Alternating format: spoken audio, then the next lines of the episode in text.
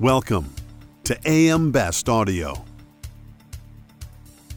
Last year was an active year for insurance deal making, but that trend slowed down during the first half of 2022 amid geopolitical instability, rising interest rates, and inflation. But in the coming months, insurance deal activity is expected to rebound thanks to strong interest in the sector from private equity backed buyers, according to PwC's mid year insurance deals outlook. I'm Lori Chordas for AM Best TV. Joining me now to talk about that is Mark Friedman, insurance deals leader at PwC. Mark, welcome. Thanks so much for joining us today. Thanks, Lori. Thanks for having me. So, Mark, what drove the slowdown in insurance deal activity during the first half of this year? Yeah, Lori, I think the, the slowdown in, in the deal activity in the insurance sector was was un, no different really than any other sector in that with height, uncertainty, you know, changing macroeconomic environment, you know, and the geopolitical um, discord, as you mentioned, um, deal making tends to take a bit of a pause. But I think the biggest driver um, impacting valuations in the sector has been the rising interest rates and uncertainty around how how quickly they'll rise, how far they'll go. You know, most people, professionals working in this sector on the deal making side, haven't ever experienced the kind of interest rate environment we've been we've been seeing now. So I think that did lead to somewhat of a pause in what was, you know, a historically very active deal market the last couple of years. So, what factors could rebound deal activity in the second half of this year? Great question. Um, I, I think as interest rates begin to stabilize, or as there's more of a view on part of on the part of investors as to where interest rates are going. I think the ability to price that in to deals, particularly with private equity backed deals, is going to be an important factor. The other the other factor to consider here is that you know private equity is a major player in deal making in the sector, as you mentioned. And private equity has raised an unprecedented amount of capital over the last couple of years um, and they have to put that capital to work. And there are parts of the insurance M&A sector that do not rely on leverage to get deals done, right? Particularly underwriting companies, which are levered on their own. Um, so we could see more, uh, a greater allocation of capital on the part of private equities that have not historically been very focused and active on the, you know, in the insurance sector, starting to put more of their capital to work in the sector where interest rates are actually a, a, benefit to returns as opposed to a drag on, on, on cash flows, just given you know the higher cost of debt and leverage. In the coming months, do you expect to see growing competition for available insurance assets? I do, and we have seen that trend over the last couple of years, and we're we're definitely seeing new market entrants. So to piggyback off the of the previous question, um, private equity and, and asset managers more broadly are very interested and intrigued by the idea of having an insurance long duration insurance platform where they could outperform on the yield generation side, right? While while earning pretty healthy returns on the underlying economics. So we've seen that trend over the last decade or so, and that trend is, is definitely accelerating. And because of the increased interest on the part of buyers, companies, C-suite executives, and their and their boards are now starting to ask the question at the highest levels of the organization as to, you know, we may have a block of business, a legacy block of business that earns us 8, 10% returns. Is there a way to capitalize on the increased demand for these assets by divesting some of these either closed blocks or back books of open blocks where we'll continue as organizations and companies to sell these products and offer these products. But we can monetize the back book because of the increased demand for those liabilities and the resulting assets in the sector. So it's not a question now of is the business performing well? Even strong quality books of business you know companies have to ask themselves given the capital they're holding on these businesses is there a better you know is there a better use of that capital? Can they divest some of the back book the blocks right? Maintain uh, in many instances the the underwriting capability and and free up capacity so that they could write new, more new profitable business while not having to deal with you know legacy businesses which you know can be a drag on earnings in, in, in certain economic environments Mark, what do you expect to see in terms of interest in insurance brokerage targets, specifically within managing general agents and underwriters in specialty lines? Yeah, good question. So there's been no lack of interest um, at all um, in in the brokerage space, but you raise a very interesting point. You know, historically, the consolidators of insurance brokerage businesses were after pure play brokerage, right? You know, commercial lines, personal lines, employee benefits, etc. Um, we are definitely seeing a shift, somewhat. I wouldn't say shift, but we're de- we're seeing a lot more interest in MGAs, and and it comes in a couple of different ways. I mean, over the last couple of years, MGAs have demonstrated that when you focus on writing a specific type of coverage, right, and you know the expertise that these underwriters and MGAs, MGUs bring to the table really does it really is a differentiator in terms of the underwriting results of the of the book of business that they underwrite. Um, and companies insurance companies underwriters and carriers are, are very much in tune to that.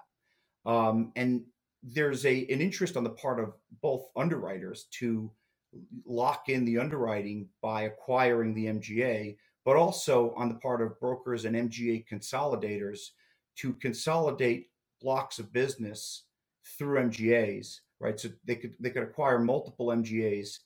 Um, in many instances, they're branching out to also include a fronting carrier and capture more of the the value along the insurance chain, um, as opposed to just earning the commission up front and and in some instances settling claims. So we're starting to see insurance companies um, adapt to the trend of MGAs, um, where they they have the underwriting expertise. In many instances, they have the the specialized claims expertise, and the insurance carrier or reinsurers are either earning a fronting fee or participating um, in, in the reinsurance of some of that block as the MGA grows and, and, and increases its capacity to grow their business. The mid year insurance deals outlook talks about expected renewed interest in sectors such as insurtech that have underperformed overall equity markets.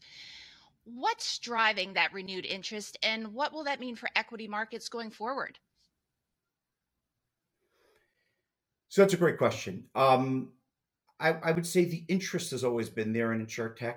It's just been a question of valuations. Um, so I would say there's two primary drivers to that um, interest in, in insurtech. On the one hand, there are value investors that are always intrigued by the valuation of an enterprise that's declined by 75 plus percent over a short period of time.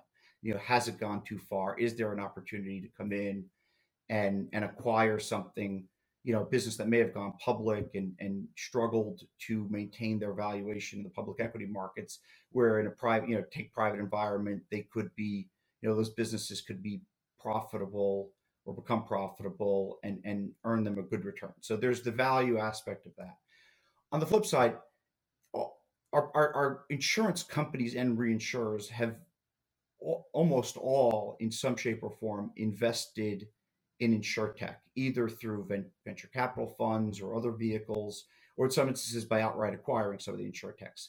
But you know, and that's really been, you know, insurtechs are there to disrupt the insurance sector, and there's always risk to insurtechs and there's risk to the business model of, of insurance companies. And this is somewhat of a hedge, but to to get it on the ground floor of something that may actually transform the industry and the sector and thereby, you know, allowing them to to pivot a bit and and take part in what is going to be called the future of insurance.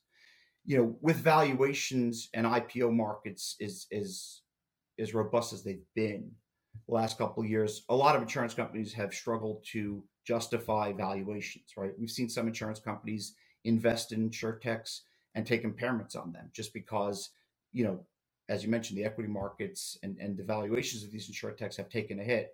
But, uh, uh, you know, there are many looking at the sector and saying, you know, can we now come in and acquire either distribution through tech or other tech capabilities that is is affordable, economical, and makes sense for our company so that you know now that valuations have come off of what was historical highs for the sector so what are you seeing in terms of life insurance and long duration P&C profitability and what impact is rising inflation and interest rates having on that Lori, that, that's a great question um, in terms of life insurance um, as well as long duration P&C interest rates, you know, most companies have been invested in pretty short duration portfolios as rates have been at historic lows.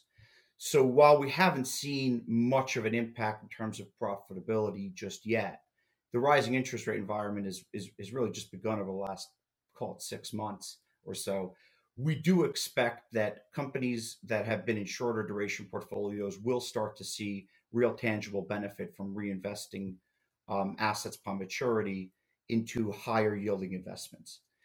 In terms of inflation, life insurance, the life insurance business is not all that impacted on legacy back books by inflation.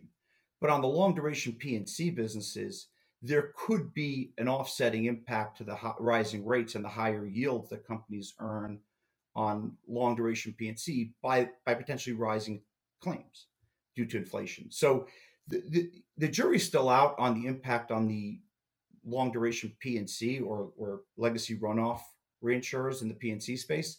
But on the life insurance side, you know, we, we think that profitability of those blocks will only continue to increase. And that's part of what's driving, as I mentioned earlier, the increased demand and interest um, by asset managers and private equity firms around, you know, developing or acquiring platforms to consolidate back book or, or legacy businesses in that space.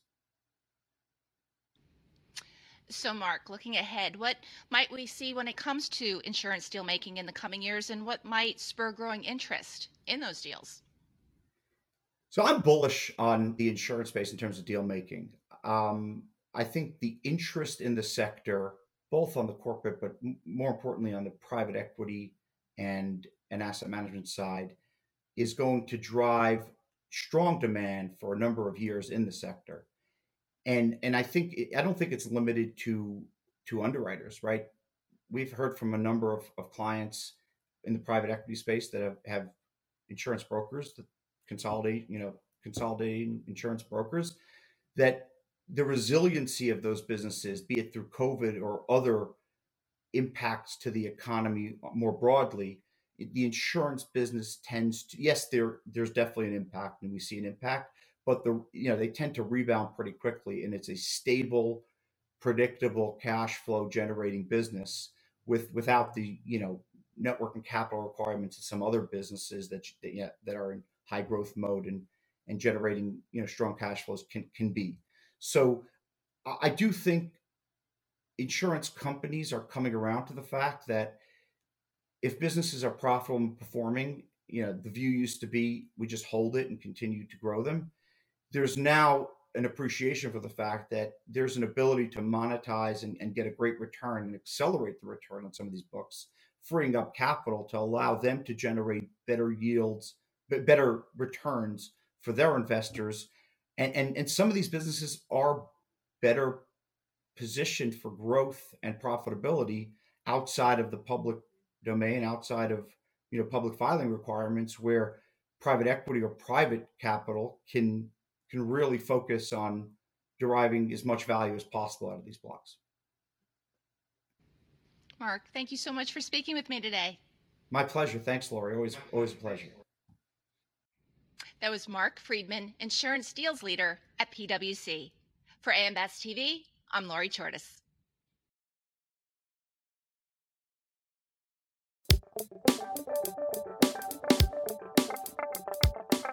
Looking to get the full attention of the insurance industry? We have the platforms that will do just that. Whether it be AM Best TV, AM Best Audio, Best Review Magazine, or Best Day. Find out more by calling AM Best Advertising Sales at 908 439 2200, extension 5399, and have a great day.